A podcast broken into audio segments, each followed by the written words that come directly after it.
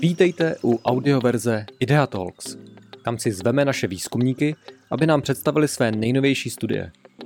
Pokud by vám chyběl pohled na grafy a tabulky, kterých jsou naše studie plné, přehrajte si Idea Talks s videem na YouTube. Odkaz najdete v popisku nebo na webu Idea.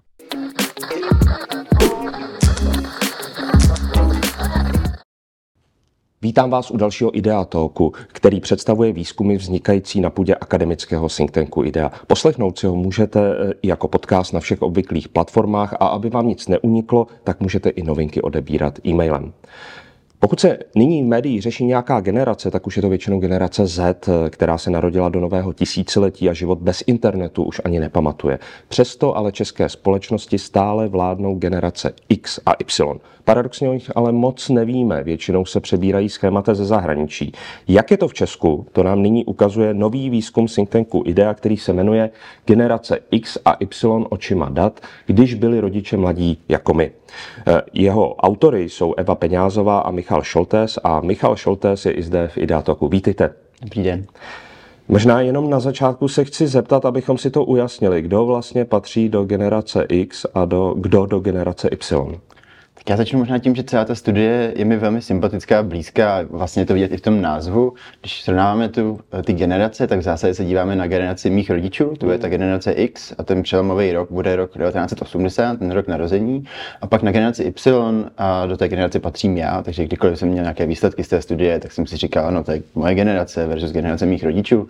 A takže v tom je to podle mě velmi uh, sympatická studie, dobře srozumitelná i pro spoustu čtenářů, že může srovnávat uh, buď svoji generaci vůči svým dětem, dětem nebo naopak svoji generaci vůči svým rodičům. Ještě jenom doplňovací otázka, takže nějaké roky jste poměřovali a z jakých dat jste vlastně vycházeli? Jo, a, takže abych doupřesnil ty roky, tak generaci X definujeme jako 15 let, uh, narozený interval 15 let do toho roku 1980, takže to je 1965 až 1980 lidi narozený.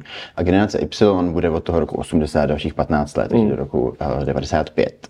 A díváme se, a to je vlastně um, ta krása té, studie, aspoň pro mě, a zároveň to vysvětlení, proč se díváme právě na tyto dvě generace, protože se díváme na uh, data z výběrového šetření životních podmínek uh, z dvou vln. Díváme se z roku 2006 a to bude ten zdroj pro informace o generaci X, protože v tom výběrovém šetření z roku 2006 má generace X uh, to věkové, to věkové ohraničení 25 až 40 let.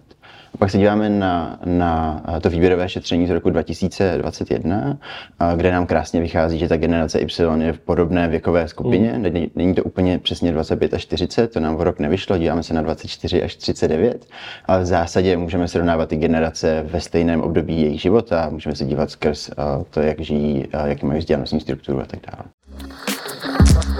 Tak pojďme na konkrétní témata. Začněme eh, právě tou zmíněnou vzdělanostní strukturou. Tak ty změny čistě laickým okem vidím, že jsou výrazné. Jo, to pro mě bylo vlastně jedna z těch největších, nebo největších změn, to, co vidíme v tom mezigeneračním srovnání. A to pravděpodobně úplně jako nejvíc do očí bící je podíl lidí s vysokoškolským vzděláním. Kde vysokoškolský vzdělání teda definujeme podle toho, že jestli ten člověk, ta osoba eh, dodělá alespoň eh, bakalářské studium, a kdokoliv víš, tak je samozřejmě taky eh, klasifikován jako vysokoškolský vzdělaný. A ten nárůst mezigenerační je z těch 13%, to bylo v generaci X, na 32%, takže v zásadě každý třetí člověk v mé generaci dneska dokončil aspoň bakalářské studium. A to je doplněné tím uh, poklesem v těch, mezi té hmm. skupinou lidí, kde, kde, uh, kteří končili se střední školou bez maturity, kde v zásadě vidíme, uh, že celý ten sloupec těch v zásadě 20% bodů se přesunul z toho střední školy bez maturity do toho vysokoškolského vzdělání. Hmm. Tohle možná ještě někdo nějak tak podmíněně ví, byť neví, že ten nárůst byl tak velký, ale to, co mě překvapilo, je, jaký je rozdíl v tom nárostu, když do toho zahrneme uh, pohlaví, rozdíl mezi muži a ženami. Začneme u žen. Jo, velmi souhlasím, že to je jedna z těch uh, jako opravdu zajímavých věcí, nebo věcí, které jsme ne možná nutně čekali. Uh, a to je, že ten nárůst mezi uh, ženami byl dramaticky větší než mezi muži. Takže když se podíváme na ten, na ten podíl žen, kteří dokončili aspoň, aspoň bakalářské studium v té generaci Y, tak vidíme, že to je 37%, takže ten podíl se víc než strojnásobil mezigeneračně, kdežto mezi muži, a to bude ten následující slide, máme nárůst taky, ale ten nárůst je výrazně menší, než byl u žen, v zásadě o 14% bodů. A když srovnáme dneskou, dnešní uh, generaci, nebo moji generaci, to generaci Y, uh, v tom, jak mají strukturu vzdělání, tak z každých pěti lidí v mé generaci, kdo má vysokoškolské vzdělání, jsou tři ženy a dva muži. Já jenom anekdoticky doplním, že to je i ta má zkušenost, protože jsem ročník 82 a, a vlastně vystudoval jsem v té jedné třídě na fakultě sociálních věd, bylo nás tam pár, nyní tam učím a učím někdy i přes 100 lidí a většina uh, jsou studentky, uh, tak jenom mám pocit, že do toho uh, výzkumu se dokážu vepsat. Možná ještě jedna otázka po nějakém mezinárodním srovnání, často se na to tady v Ideatoku ptáme, jak je to někde jinde. Takhle to vypadá, že ty nárůsty jsou opravdu radikální a vlastně najít eh, v Česku někoho, kdo nemá vysokoškolský titul, je těžké. Ale jaké je to evropské srovnání? Jo, to je v, v, velmi dobrá otázka, je moc dobře, že se ptáte. A ono to může vypadat, že máme najednou jako moc vysokoškoláků a že jsme jako víc než dvojnásobili počet vysokoškoláků mezigeneračně, ale v tom mezinárodním srovnání stále poměrně výrazně zaostáváme. Takže se budeme dívat na nějaké jako základní statistiky, jako průměr mezi OECD zeměma, tak tam je průměr kolem 50%. A většinou se díváme na malinko mladší generaci, na generaci, který je dneska 25 až 35 let, takže potenciálně se k tomu můžeme malinko víc přiblížit. Není to úplně stejné srovnání to, co děláme v té naší studii, um, ale je vidět, že minimálně jako dalších 15-20% bodů v tom podílu uh, té generace, která by mohla dokončit vysokoškolské vzdělání, abychom se dostali na úroveň průměru OECD, máme. A kdybychom se chtěli srovnat s těma zeměma, se kterými, nebo ke kterým často zlížíme v tom uh, přidané hodnotě například, nebo úroveň vysokoškolského vzdělání, jako je mm, Kanada, Japonsko, Jižní Korea, tak ten průměr té mladší generace je, je přes 70%. Eh, o vzdělání bychom se mohli bavit ještě dlouho, ale ať stihneme ještě nějaká další témata, protože v té vaší studii jste se zabývali vícero věcmi. Eh, vyberme bydlení, jak vlastně bydlíme, co se změnilo, asi málo které téma je nyní probírané, tak jak to bylo u generace X a u generace Y. Já myslím, že to velmi, že to velmi konzistentní ty naše výsledky s tím, co by člověk tak nějak očekával. A vidíme tady jako kombinaci toho, že mladí lidé, mladí lidi, a tomu se dostaneme možná za chvíli, um, častěji odkládají vstup do manželství, často častěji odkládají uh, narození dětí, zakládání rodiny a souvisí s tím, že mají vysoké, vysoké uh, vzdělání, vyšší vzdělání než minulé generaci, takže pravděpodobně budou hledat větší uplatnění na trhu práce a to zpravidla je jednodušší sehnat v těch větších městech. Což takže je to i konzistentní, co vidíme v těch našich datech. Když se podíváme na ten podíl generace Y, která bydlí v hlavním městě v Praze nebo v krajských městech, tak mezigeneračně vzrostl v obou dvou případech o 2% body, což se může jevit jako málo, ale v tom počtu, kolik máme uh, uh, lidí v generaci X a Y, je to poměrně významné číslo a naopak vidíme úbytek v těch městských obcích nebo venkovských obcích, v těch, v těch menších obcích, tam vidíme úbytek i e, procentuálně, co možná ještě stojí za to dodat a zdůraznit, že ta generace Y sama o sobě je o něco menší než generace X, takže pokud v těch menších obcích vidíme úbytek proporčně v rámci té generace, tak v těch absolutních číslech je ten úbytek ještě větší, mm. což je opět konzistentní s tím, že vidíme jako nějaké vylidňování menších obcí a přesun uh, lidí uh, do velkých měst. Tak zase důležitá uh, data do té debaty, jakým způsobem zajistit občanskou obslužnost v menších obcích, co si vlastně pod tím představujeme a co považujeme za spravedlivé. Pojďme ještě na jednu věc. Bez překvapení eh, jsme vybrali příjmy. Eh, já trošku mám pocit, že někdy se těžko hledá nějaký pozitivní graf o minulých 30 eh, letech České republiky, ale tady, ať se na to dívám, jak se dívám, tak tohle prostě pozitivní je. Jo, jak předtím, než se staneme k tomu grafu, tak trochu kontextu toho, co vlastně děláme v těch datech. Nesrovnáváme nutně jenom ty samotné generace, ale srovnáváme dva jiné světy. Prostě díváme mm-hmm. se na rok 2006 a na rok 2021, takže je přirozené, že ty domácnosti jsou bohatší, protože HDP eh, mezi tu dobu zrostlo, máme nižší míru nezaměstnanosti a tak dále, takže máme jako spoustu faktorů, které samozřejmě znamenají to, že materiálně ta generace Y bude zajištěnější. To vidíme jako v několika otázkách, když srovnáváme možnost mít auto vlastní v domácnosti, vlastní počítač, možnost jet na týden na, na dovolenou do zahraničí, tak ve všech těch materiálních otázkách je na tom generace eh, Y lépe. Nějaký celkový pohled na srovnání těch generací, um, myslím, že k tomu ten graf slouží velmi dobře. A ten graf se dívá na to, s jakými obtížemi nebo jak snadno vycházely jednotlivé domácnosti uh, se svými příjmy. A takže tady se díváme už na domácnosti, ne nutně na jednotlivce. Díváme se na to, kolik z těch jednotlivců žije v té domácnosti, která má nějaký možnost vycházet s těmi příjmy. Um, a stejně jako předtím, ta generace Y je červená a je vidět, že se jako velmi posunula to rozdělení těch domácností od těch velkých problémů a velkých eh, obtíží, obtíží až k někomu, až k nějakým typu domácností, který vychází svým příjmy snadno a docela snadno. Takže v tom srovnání a dokumentuje to všechny další srovnání, které jsme v té studii dělali eh, na úrovni toho majetkového zajištění těch domácností, je patrné, že tom generace Y je lépe.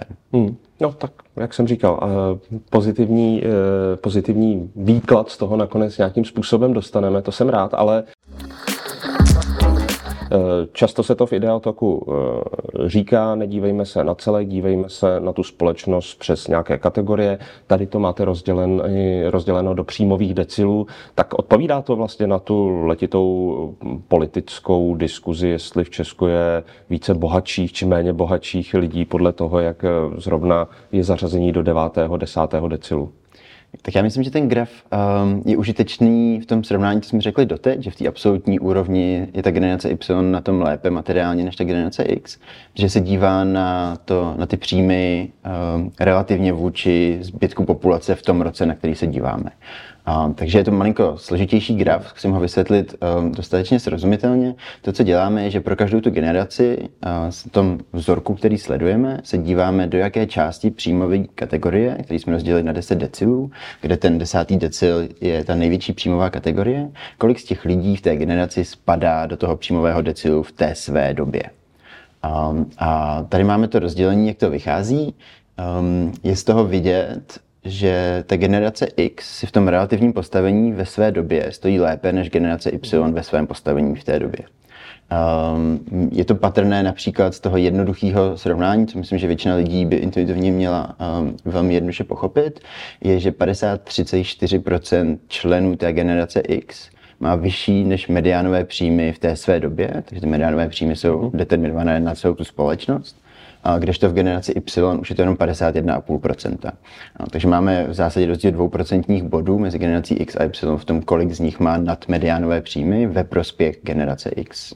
A ještě jedna otázka k příjmovému rozložení a to podle příjmových decilů dle disponibilního příjmu. Tak tomu už nerozumí nikdo, ale mě ten graf zaujal, protože tam vidíme, že opravdu to 9. 10. decilu eh, ta generace Y vyskakuje trochu nahoru, tak tady bych potřeboval interpretaci.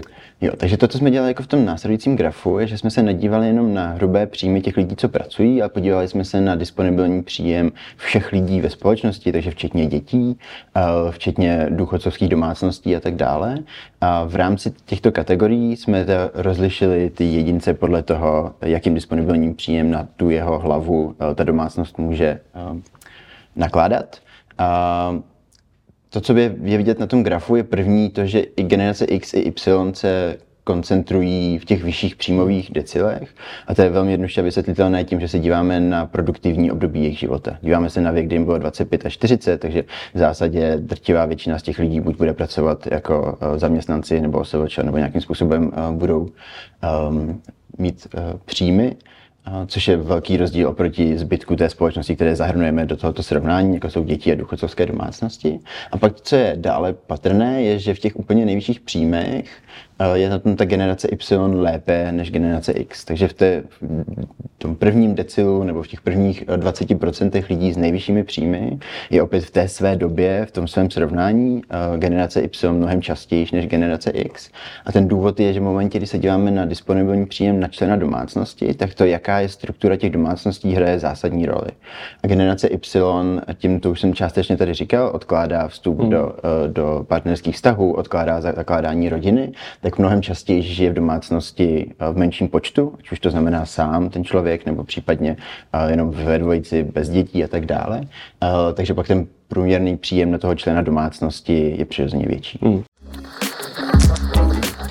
Teď tady padlo strašně moc dat eh, a já jsem za to rád, protože, jak jsem na úvod říkal, často operujeme s nějakými schématy ze zahraniční literatury a asi eh, česká generace X s americkou nemá úplně všechno stejné. Eh, možná na závěr jedna taková mm, vlastně osobní otázka, co vás vlastně nejvíc na tom překvapilo? Bylo to to vzdělání nebo nějaký jiný rozdíl? Za mě určitě vzdělání a nejenom ty samotné hodnoty, což evidentně máme jako disproporční nárůst vysokoškolsky vzdělaných žen, žen oproti mužům, um, ale i to mezinárodní srovnání. Takže pokud se tady častěji, často v diskuzích objevuje, že máme moc zbytečně, zbytečně moc vysokoškoláků, um, tak evidentně um, to není úplně pravda v tom mezinárodním srovnání, to je první věc. A druhá věc je, pokud ten růst je z větší části, samozřejmě ne úplně, ale z velké části tažen ženami, tak to bude mít i několik implikací pro veřejnou politiku a vůbec organizaci veřejného života.